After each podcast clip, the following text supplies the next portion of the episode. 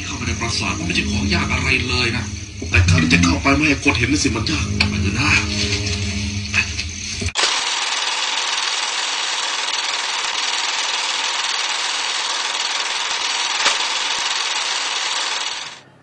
ยินดีต้อนรับเข้าสู่รายการ Talk About Movie ในคลิปนี้ผมจะมาแนะนำหนังหน้าสะสม ภาพยนตร์ที่ผมจะมาแนะนำในคลิปนี้ คือภาพยนตร์เรื่องขาตั้งสู้ Wheels on Meals ควายแคนเชในปี 1984 ภาพยนตร์แนวแอคชั่น comedy crime อาชญากรรม เป็นเรื่องราวของนักสืบเอกชนจอมกิ๊กก๊อก ตกกระไดพลอยโจรได้เป็นเจ้าของสำนักงานนักสืบเอกชน ซึ่งมีลูกค้ารายแรกก็คือ หลุย ซึ่งหลุยอยากให้เขาตามหาลูกสาวของผู้หญิงที่ชื่อกลอเรีย คือซีเวีย และเรื่องราว ก็ตัดมาที่สองหนุ่มพ่อค้าฟาสต์ฟู้ด fast food van street walk เมื่อสองหนุ่มพ่อค้า ดันไปตกหลุมรักซิลเวียที่นักสืบเอกชนกำลังตามหา และพวกเขาไม่รู้เลยว่าซีเวียเธอคือนักแสบตัวยง และเรื่องที่ตลกและอลหม่านคือ พ่อของหนึ่งหนุ่มพ่อค้าฟาสต์ฟู้ดแต่งงานโดยมีลูกติด คือซีเวียและเธอเป็นคนที่เขาตามหาและหลงรักนั่นเองซีเวียถูกจับตัวไปโดยญาติห่างๆและแน่นอน พวกเขาสองคนและอีกหนึ่งนักสืบเอกชนต้องร่วมมือกันวางแผนเพื่อช่วยซีเวีย เรื่องราวจะลงเอยยังไง อย่าลืมหาภาพยนตร์เรื่องขาตั้งสู้มาชมกันที่บ้านนะครับ และเรื่องน่ารู้ก่อนชมภาพยนตร์คือ ฉากแอคชั่นที่ถูกกล่าวถึง คือฉากที่หยวนเปียว และเฉินหลง พร้อมทีมงานสตันแมน โชว์การแสดงหวาดเสียว กลางแจ้งต่อหน้าผู้คนนับร้อย ที่มาเดินในถนนคนเดินที่เป็นจุดศูนย์รวมของการแสดงงานศิลป์แบบ street walk show ขาตั้งสู้ Wheels on Meals ควายแคนเชนำแสดงโดย เฉินหลง หงจินเป่า หยวนเปียว ลอร่าฟอร์เนอร์ และเบนนี่อาคิเดตกำกับการแสดงโดย หงจินเป่า และร่วมออกแบบการต่อสู้โดย เฉินหลงและหยวนเปียว อำนวยการสร้างโดยบริษัท Golden Harvest วันที่เข้าฉายครั้งแรกคือ 17 สิงหาคม ปี 2527 หรือปี 1984 ยังไงอย่าลืมหาภาพยนตร์นี้มาสะสมกันนะครับ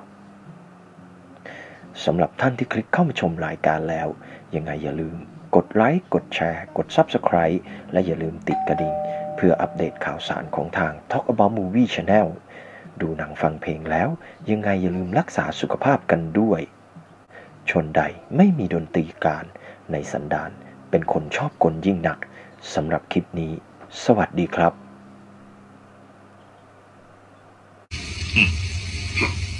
ขาตั้งสู้บ้าเลือดเลยเว้ย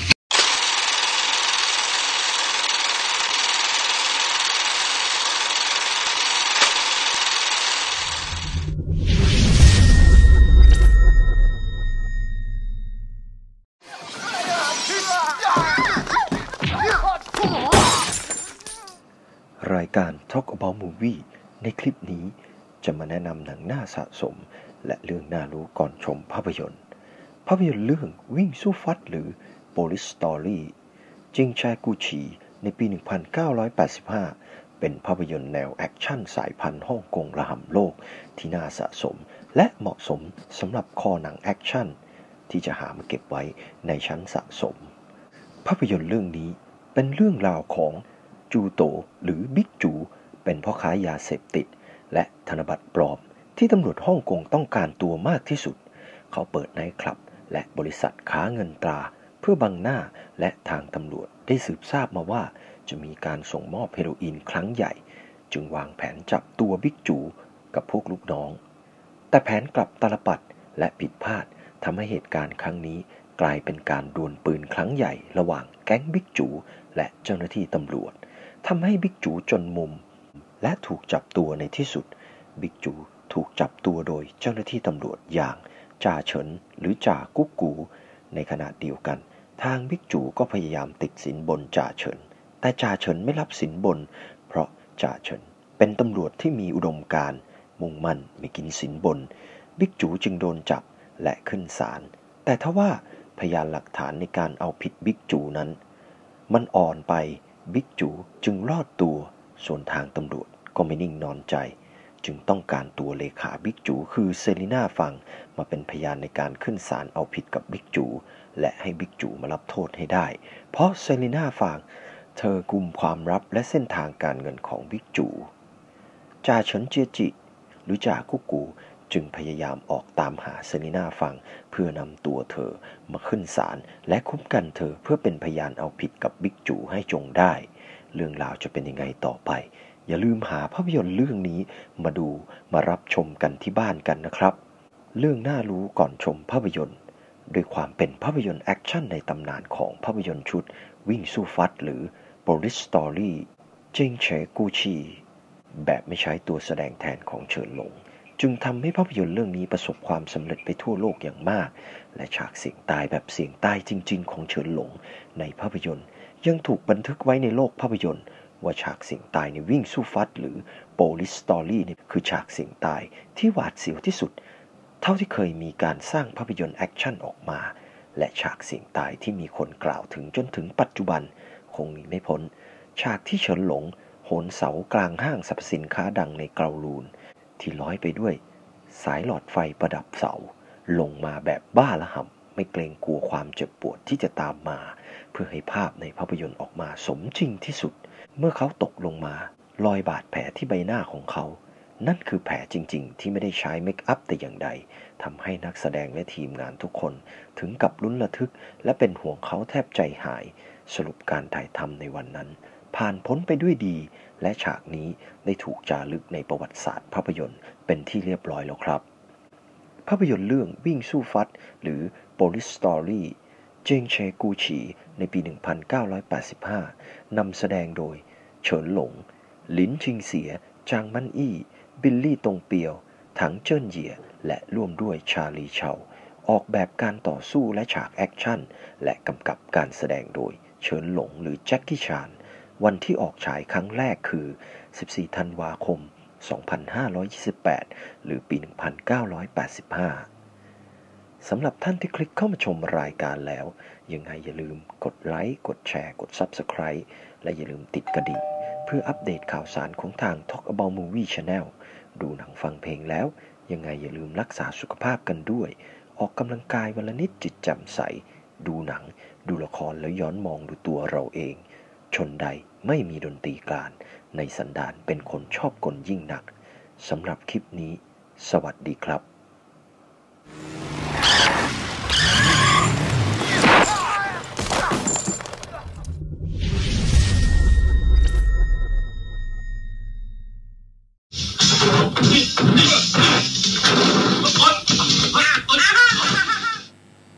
รายการ Talk About Movie ในคลิปนี้จะมาแนะนำหนังหน้าสะสม และเรื่องน่ารู้ก่อนชมภาพยนตร์ ภาพยนตร์เรื่องวิ่งสู้ฟัดภาค 2 Police Story Part 2 เจงชายกุฉีซือจี ในปี 1988 ภาพยนตร์ที่จัดหนักจัดเต็มในเรื่องของฉากแอคชั่นและฉากเสียงตาย แบบมโหฬารแบบระห่ำฟัดเรื่องนี้ เป็นเรื่องราวที่เกิดขึ้นต่อจากเหตุการณ์ภาคแรก หลังจากการจับตัวบิ๊กจู แทนที่จ่าเฉินเจียจิ จะได้รับความดีความชอบที่จับตัวพ่อค้ายาอย่างบิ๊กจูได้จ่าเฉินเจียจิกลับโดนย้ายไปเป็นตำรวจจราจร เพราะความบ้าระห่ำของเขาในการจับกลุ่มบิ๊กจูในครั้งนั้น ทำให้ทางกรมตำรวจต้องชดใช้ค่าเสียหายที่เกิดขึ้น ในห้างสรรพสินค้าครั้งนั้นทั้งหมด แต่หลังจากการระเบิดที่ห้างสรรพสินค้าครั้งใหญ่เกิดขึ้นอีกครั้ง และเหตุการณ์ระเบิดห้างใหญ่ครั้งนี้ ไม่มีประชาชนได้รับบาดเจ็บและเสียชีวิต เพราะจ่าเฉินเจยจิรู้ทันเหตุการณ์ จึงลำเลียงผู้คนออกจากห้างทันเวลาก่อนระเบิดจะทำงาน และทางผู้การใหญ่จึงมีคำสั่งเรียกตัวจ่าเฉินเจียจิกลับมาทำงานใหม่ ให้กับหน่วยเฉพาะกิจอีกครั้ง ราะการระเบิดในครั้งนี้เป็นฝีมือของคนร้ายมืออาชีพ ทางการจึงต้องการให้จ่าเฉินเจียจิเท่านั้น ที่ต้องจัดการตามล่าตัวแก๊งโจรมืออาชีพพวกนี้มาลงโทษให้จงได้ เรื่องราวจะเป็นยังไงต่อไป อย่าลืมหาภาพยนตร์เรื่องนี้มาชมกันที่บ้าน และหามาสะสมกันนะครับ เรื่องน่ารู้ก่อนชมภาพยนตร์เป็นที่รู้กันในเรื่องของฉากเสียงตายที่เกิดขึ้นในภาพยนตร์ของเฉินหลง ที่กำกับเอง แสดงเอง มักจะมีฉากหวาดเสียว ฉากเสียงตายเป็นลายเซ็นของเฉินหลงไปแล้ว เอาเป็นว่าถ้าไม่มีฉากเสียงตายในภาพยนตร์ที่เขาแสดง นั่นแสดงว่าภาพยนตร์เรื่องนั้น เขาไปร่วมงานในฐานะนักแสดงเอ็กตร้าเท่านั้นครับ ในภาพยนตร์เรื่องวิ่งสู้ฟัดภาคสองนี่ก็เช่นกัน เฉินหลงต้องไปฝึกการเป็นตำรวจจราจร กับตำรวจฮ่องกงถึงสองสัปดาห์ กับเจ้าหน้าที่ตำรวจจราจรจริง ๆ ก่อนที่จะถ่ายทำฉากที่เขาต้องเป็นเจ้าหน้าที่จราจร แค่ไม่กี่นาทีที่ทำให้เราได้เห็นในภาพยนตร์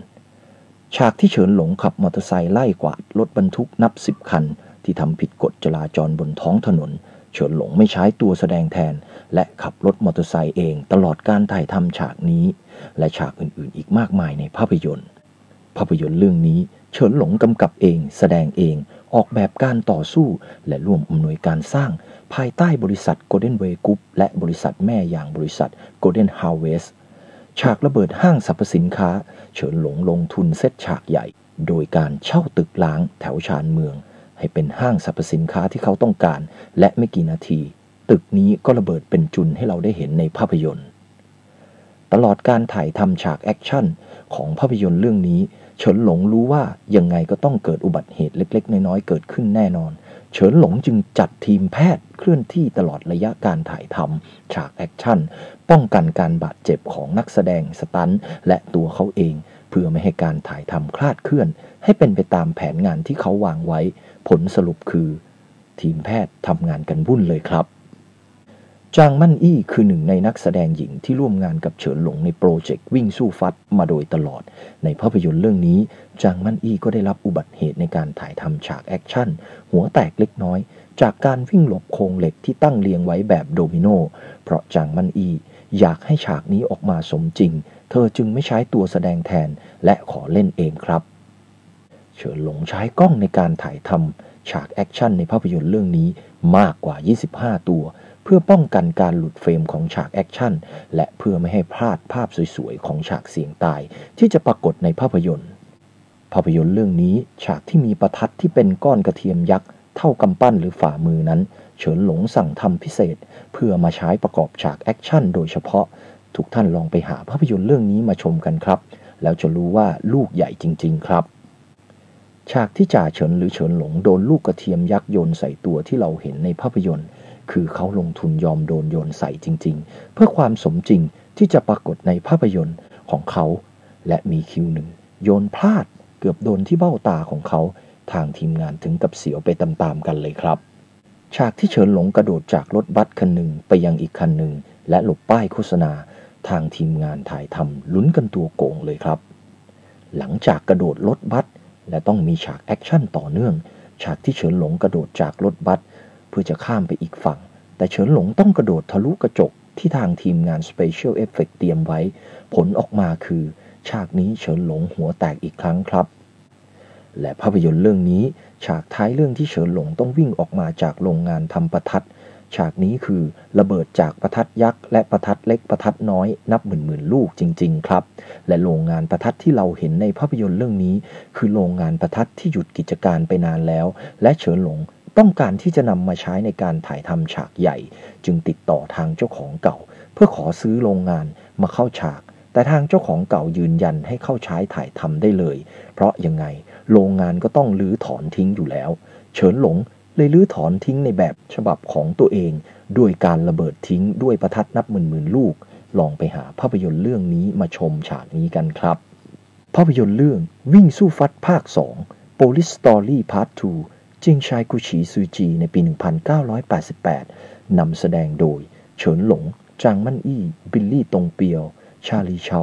เบนลัม เบนนี่ไลจอนเชง เหอเจจิ้ง และร่วมด้วยแอนมุย ออกแบบการต่อสู้และฉากแอคชั่น และกำกับการแสดงโดย เฉินหลงหรือแจ็คกี้ชาน วันที่ออกฉายครั้งแรกคือ วันที่ 20 สิงหาคม 2531 หรือปี 1988อำนวยการสร้างโดย บริษัท Golden Harvest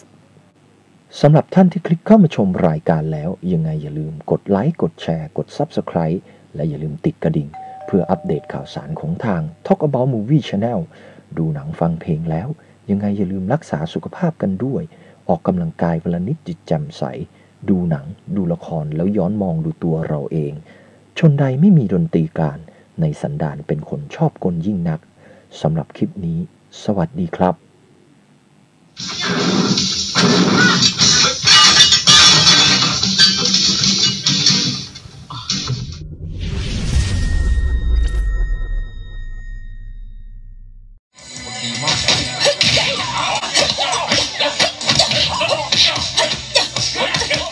รายการ Talk About Movie ในคลิปนี้จะมาแนะนำหนังน่าสะสมและเรื่องน่ารู้ก่อนชมภาพยนตร์ ภาพยนตร์เรื่องวิ่งสู้ฟัด 3 Police Story Part 3 Supercop 警察故事三超級警察ในปี 1992 เป็นตอนต่อของภาพยนตร์แอคชั่น กระแทกอารมณ์ฟัดล่าข้ามทวีปทะลุจุดเดือดจากจีนแผ่นดินใหญ่ สู่สามเหลี่ยมทองคำทะลุฟัดข้ามประเทศมาถึงมาเลเซีย และเป็นภาพยนตร์ที่ควรค่าแก่การสะสมสำหรับคอหนังแอคชั่นเรื่องนี้ เป็นเรื่องราวของเฉินเจจิฉายาซุปเปอร์ตำรวจจากฮ่องกงที่ต้องมารับภารกิจเสี่ยงตายเดือดฟัดข้ามแผ่นดิน ร่วมกับเจ้าหน้าที่ตำรวจหญิงหยางเจิ้นหัว หัวหน้าหน่วยเฉพาะกิจพิเศษฉายาซือเจ๊เตะผ่าหมากทะลุไส้ทะลักพุงโจรไม่รอดสักรายเมื่อกรมตำรวจฮ่องกงและจีนได้ส่งเฉินเจจิ เข้าไปแทรกซึมและปลอมตัวเข้าไปช่วยพี่เสือ สมาชิกแก๊งอาชญากรเครือข่ายยาเสพติด และค้าอาวุธสงครามระดับชาติในคุกแห่งหนึ่งในจีน เพราะต้องการล้วงข้อมูลจากพี่เสือจึงปลอมตัวช่วยพี่เสือแหกคุกในครั้งนี้ด้วยความช่วยเหลือจากหยางเจิ้นหัวตำรวจหญิงฝีมือฉกาจของจีน เจจิจึงปลอมตัวและแทรกตัวเข้าไปในหมู่นักโทษ เมื่อเขาเข้าถึงตัวพี่เสือ เขาและพี่เสือจึงร่วมมือกันหลบหนีและแหกคุกจนสำเร็จ และในขณะเดียวกัน ผู้หมวดหยางเจิ้นหัวก็ปลอมตัวเข้ามาร่วมแก๊งพี่เสืออีกคน เพื่อให้แผนลัดกุมมากขึ้น ทุกอย่างเป็นไปตามแผนที่ตำรวจจีนและฮ่องกงได้วางไว้ จนพี่เสือไว้วางใจ จึงพาตำรวจทั้งสองที่ปลอมตัวติดตามไปฮ่องกง เพื่อพบกับเจ้านายใหญ่ คุณชัยป้า หัวหน้าพี่เสือหรือพ่อค้ายาเสพติด และพ่อค้าอาวุธสงคราม ผู้ไร้ศีลธรรมรายใหญ่ ที่มีเครือข่ายระดับชาติ และแผนการทลายแก๊งอาชญากรระดับชาตินี้จึงเริ่มขึ้น เรื่องราวครั้งนี้จะเกิดเหตุการณ์อะไรขึ้นกับสองนายตำรวจ และการแทรกซึมครั้งนี้เฉินเจจิและหยางเจิ้นหัว จะทลายแก๊งอาชญากรนี้ได้หรือไม่ อย่าลืมหาภาพยนตร์เรื่องนี้มาชมในบ้านกันนะครับ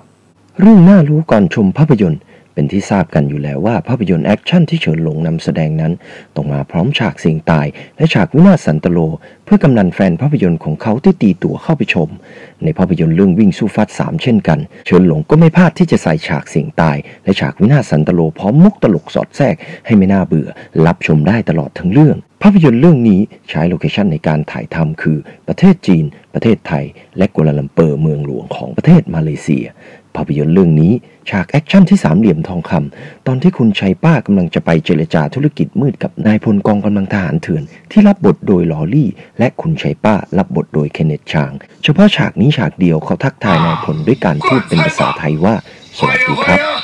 ภาพยนตร์เรื่องนี้ทำเพื่อสดุดีการทำงานของตำรวจฮ่องกง และตำรวจจีนแผ่นดินใหญ่และ5ปีต่อมา ในปี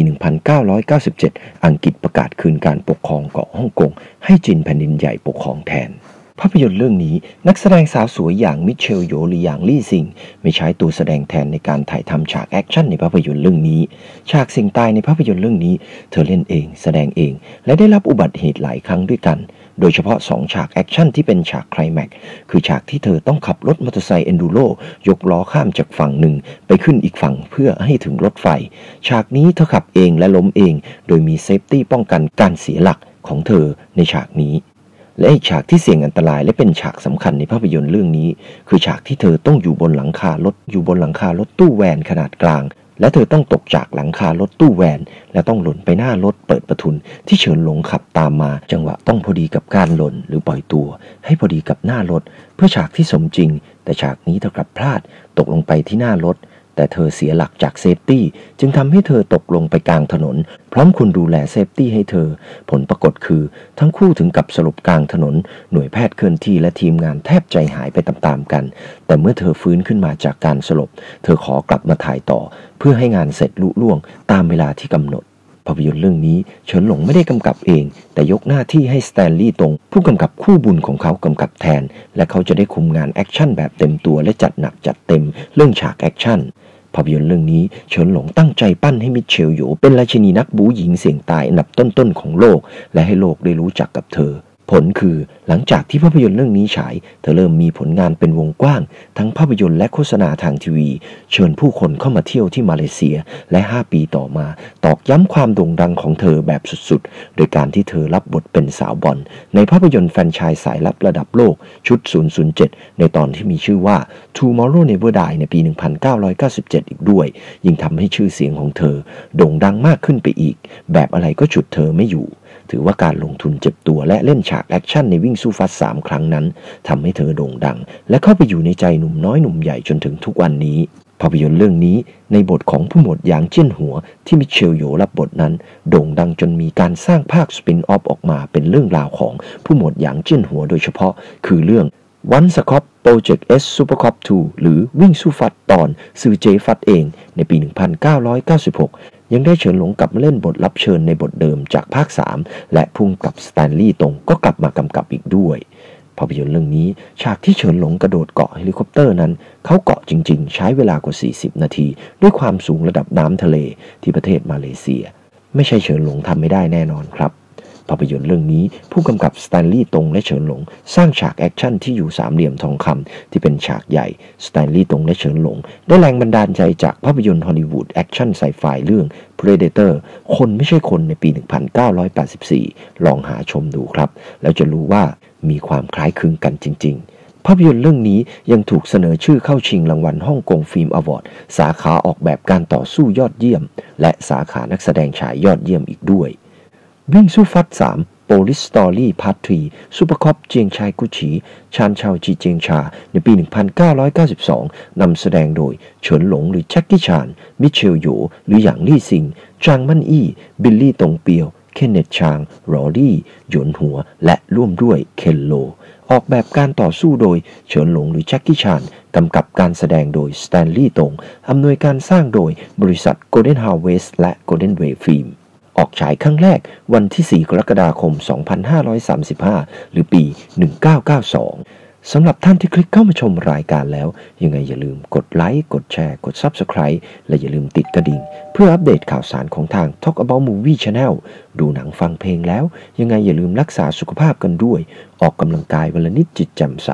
ดูหนังดูละครแล้วย้อนมองดูตัวเราเอง ชนใดไม่มีดนตรีการในสันดานเป็นคนชอบกลยิ่งนักสำหรับคลิปนี้ สวัสดีครับ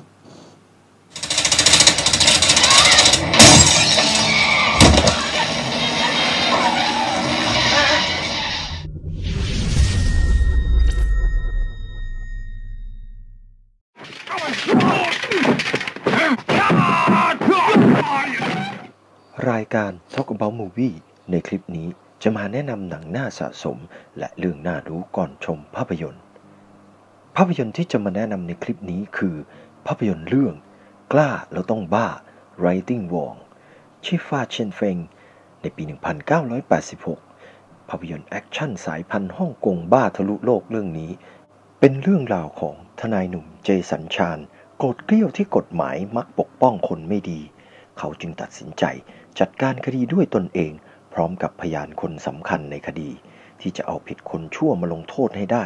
แต่ทางฝ่ายอิทธิพลมืดก็ไม่ยอมลดลาวาศอกที่จะถูกลงโทษง่ายๆ จึงจ้างมือสังหาร ไปสังหารพยานปากเอก เพื่อปิดปากและไม่ให้ไปขึ้นศาลเป็นพยานในครั้งนี้ได้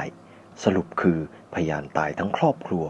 เมื่อเจสันได้ทราบข่าวการตายของพยานปากเอก ยิ่งทำให้เจสัน โมโหโกรธาและโกรธแค้นการกระทำของพวกอิทธิพลมืดทวีคูณขึ้นเป็นสองเท่า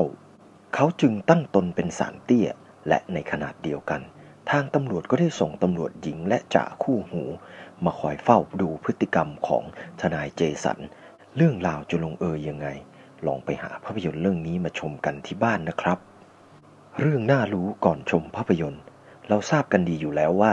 นักแสดงที่มาจากโรงเรียนการแสดงนิ้วชิเซียวฟุนั้น แต่ละคนมักจะแสดงฉากเสี่ยงตายด้วยตนเองทั้งนั้น หยวนเปียวก็คือนักแสดงหนึ่งในนั้นที่ชอบแสดงฉากเสี่ยงตายไม่ต่างจากเฉินหลงและหงจินเป่า โดยเฉพาะฉากเสี่ยงตายของหยวนเปียวในภาพยนตร์เรื่องนี้ที่มีคนกล่าวถึง ก็คือฉากที่หยวนเปียว กระโดดลงมาจากเครื่องบินใบพัดเล็ก แบบครอบครัว โดยไม่ใช้ stand-in ด้วยความสูงประมาณตึก 9-13 ชั้น โดยมีแม่น้ำเป็น safety และภาพยนตร์เรื่องนี้ยังมีนักแสดงหญิงชาวอเมริกันอย่าง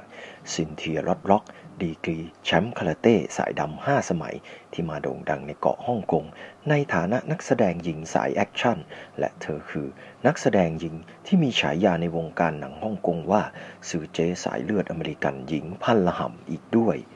และภาพยนตร์เรื่องนี้กำกับการแสดงโดยคอรี่หยวนและคอรี่หยวนยังร่วมแสดงในบทตำรวจคู่หูกับซินเทียรอดล็อกอีกด้วย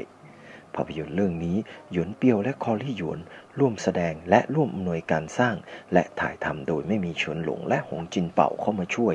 ในโปรเจกต์นี้ เนื่องจากเฉินหลงติดการเตรียมงานเพื่อสร้างและถ่ายทำวิ่งสู้ฟัดภาค 2 หรือ Police Story Part 2 ส่วนหงจินเป่าก็วุ่นอยู่กับการปั้นโปรเจกต์หนังตระกูลผีกัดในเวลานั้น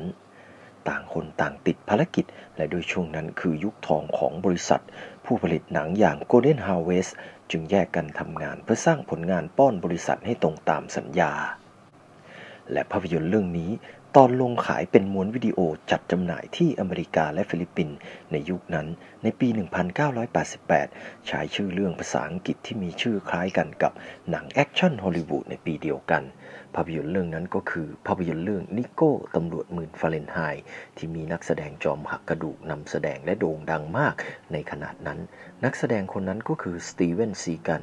ทางผู้อำนวยการสร้างจึงขอร้องให้ทางผู้ซื้อลิขสิทธิ์ไปลงม้วนวิดีโอต่างประเทศ เปลี่ยนชื่อภาษาอังกฤษที่ชนกันจาก Above the Law ให้เปลี่ยนกลับมาใช้ชื่ออังกฤษเดิมคือ Righting Wrong ภาพยนตร์เรื่องกล้าแล้วต้องบ้า Righting Wrong ชิฟาเชียนเฟง ในปี 1986 นำแสดงโดยหยวนเปียว ซินเทียรอดล็อก อูหมา และร่วมด้วยเมลวินวอง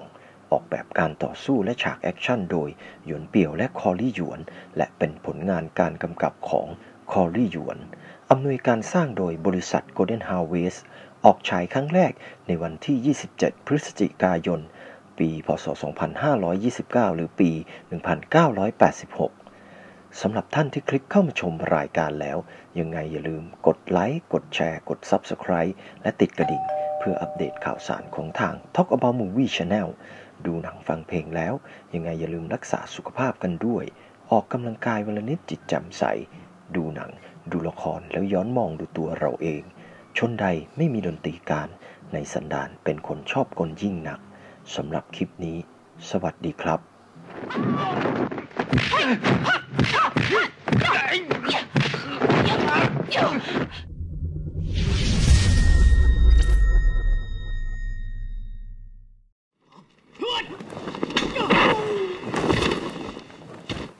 ยการ Talk About Movie ในคลิปนี้ จะมาแนะนำหนังน่าสะสม และเรื่องน่ารู้ก่อนชมภาพยนตร์ ภาพยนตร์เรื่อง The Eastern Condor ดองเฟงทูอิงในปี 1987 เป็นภาพยนตร์แนวสงครามเวียดนามแอคชั่นสายพันธุ์ฮ่องกงระดับอินเตอร์ระเบิดโลก ภาพยนตร์เรื่องนี้เป็นเรื่องราวของกลุ่มนักโทษเอเชียเดนตายที่ต้องมารับภารกิจลับเสี่ยงตายจากกองทัพสหรัฐอเมริกา เพื่อแลกกับอิสรภาพ เป็นเวลา 3 ปีหลังสงครามเวียดนามสิ้นสุดลง ทางรัฐบาลสหรัฐตัดสินใจที่จะส่งหน่วยกล้าตาย เข้าไปเก็บกวาดอาวุธยุโทโธปกรณ์จำนวนมากมาย ที่ถูกทิ้งไว้ในช่วงสงครามเวียดนาม เพนตากอนได้ทำการคัดเลือกหน่วยกล้าตาย จากเหล่านักโทษประหารชาวจีนที่ถูกคุมขังอยู่ในเรือนจำกลางในสหรัฐอเมริกา เพื่อแลกกับอิสรภาพและเงินสดจำนวนมาก พอที่พวกเขาจะได้เริ่มต้นชีวิตใหม่ ถ้าพวกเขารอดตายกลับมาได้ แม้ว่าผู้ที่ถูกเลือกจะไม่รู้ว่าตัวเองต้องไปทำอะไรที่ไหน แต่พวกเขาก็พร้อมที่จะเสี่ยงตาย เพื่ออิสรภาพและเงินก้อนโตในครั้งนี้เมื่อพวกเขาถูกส่งขึ้นเครื่องบินมุ่งหน้าสู่เวียดนาม โดยที่พวกเขาไม่รู้ว่าหน่วยคอมมานโดตัวจริงก็ขึ้นเครื่องบินไปอีกลำ ซึ่งจริง ๆ แล้วนักโทษพวกนี้เป็นเพียงแค่ตัวหลอกเท่านั้น และเหตุการณ์ที่ไม่คาดคิดก็เกิดขึ้น เมื่อเครื่องบินของหน่วยคอมมานโดตัวจริงตกทำให้ไม่มีใครรอดชีวิตเลย ภารกิจสุดหินนี้จึงกลับมาอยู่กับกลุ่มนักโทษเดนตายอีกครั้ง เรื่องราวจะเป็นยังไง จะจบลงยังไง อย่าลืมหาภาพยนตร์เรื่องนี้มาดูมาชมมาสะสมกันครับ เรื่องน่ารู้ก่อนชมภาพยนตร์ หงจินเป่าถึงกับยอมลดน้ำหนัก 30 ปอนด์เพื่อรับบททหารรับจ้างในภาพยนตร์เรื่องนี้ ฉากแอคชั่นที่มีคนพูดถึงและเป็นที่จดจำของคอหนังแอคชั่น และจารึกไว้ในโลกภาพยนตร์คือ ฉากที่หงจินเป่า ใช้ก้านมะพร้าวฆ่าศัตรูและหยวนเปียวเตะลูกมะพร้าวแก่ใส่ศัตรูภาพยนตร์เรื่องนี้หงจินเป่ากำกับเองแสดงเอง รวมถึงร่วมออกแบบการต่อสู้และฉากแอคชั่นกับหยวนเปียว ในภาพยนตร์เรื่องนี้หงจินเป่าเหมารวมแทบทุกตำแหน่งในการถ่ายทำภาพยนตร์เรื่องนี้ ภาพยนตร์เรื่องนี้ใช้โลเคชั่นในการถ่ายทำที่ประเทศไทย กัมพูชา และฟิลิปปินส์ในบางฉาก หงจินเป่าเริ่มตกหลุมรักเกาลี่หง นักแสดงหญิงที่ร่วมแสดงในภาพยนตร์เรื่องนี้ ในกองถ่ายทำภาพยนตร์ แต่บางแหล่งข่าวหนังสือพิมพ์ ทางฮ่องกงก็บอกว่า หงจินเป่าเริ่มปลาบปลื้ม และตกหลุมรักเกาลี่หง ตั้งแต่สมัยเธอเริ่มเข้ามา casting เพื่อเล่นหนังให้บริษัท Golden Harvest แล้ว สรุปคือ ปัจจุบันหงจินเป่าและเกาลี่หงคือ สามีภรรยากันและมีบุตรด้วยกันเรียบร้อยครับ ภาพยนตร์เรื่องนี้ใช้ควายไทยของชาวบ้านที่อยู่ละแวกการถ่ายทำชาวเพื่อใช้ประกอบฉากแอคชั่นในภาพยนตร์ ภาพยนตร์เรื่องนี้สร้างขึ้นโดยได้แรงบันดาลใจจากหนังสงครามเวียดนามของอเมริกัน แต่หงจินเป่าอยากสร้างหนังสงครามเวียดนามที่แตกต่างออกไปในแบบฉบับของเขา เพื่อความแปลกใหม่ในแอคชั่น และตลาดหนังสงครามเวียดนามที่มีการสร้างในยุคนั้น ไม่เว้นแม้กระทั่งหนังฝรั่งเกรดบีที่เกลื่อนตลาดวิดีโอและโรงภาพยนตร์ หงจินเป่าจึงสร้างความแตกต่างในแบบฉบับของตัวเอง ภาพยนตร์เรื่องนี้ดังมาก ๆ ในเกาะฮ่องกง ดังจนถูกนำไปแสดงเป็นละครเวทีโชว์ ตามสถานีโทรทัศน์ช่องต่างๆ ที่ฮ่องกง ภาพยนตร์เรื่องนี้ยังรวบรวมนักแสดงระดับผู้กำกับไว้หลายคนด้วยกัน หนึ่งในนั้นคือหยวนเหอพิง และคอรี่หยวน และอีกหลายๆ คนที่ยังไม่กล่าวถึง ภาพยนตร์เรื่องนี้ยังรวบรวมนักแสดงสตันแมนมากฝีมือที่มีชื่อเสียงในเกาะฮ่องกงเข้าไว้ด้วยกัน ภาพยนตร์เรื่องนี้เพลงประกอบภาพยนตร์ตอน end credit ขับร้องโดย หงจินเป่า หยวนเปียว เกาลี่หง บิลลี่โลนันกวาง และนักแสดงที่ร่วมแสดงในภาพยนตร์เรื่องนี้ร้องแบบหมู่คณะเลยครับ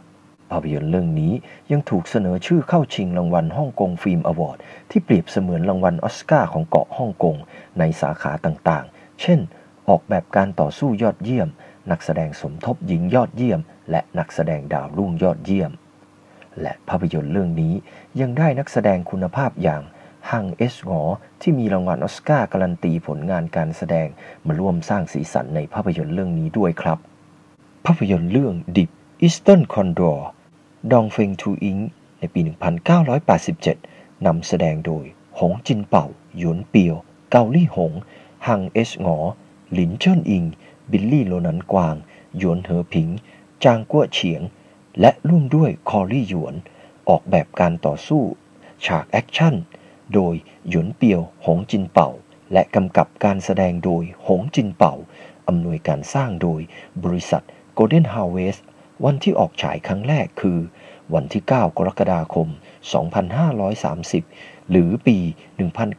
1987 สำหรับท่านที่คลิกเข้ามาชมรายการแล้ว ยังไงอย่าลืม กดไลค์ กดแชร์ กด Subscribe และอย่าลืมติดกระดิ่ง เพื่ออัปเดตข่าวสารของทาง Talk About Movie Channel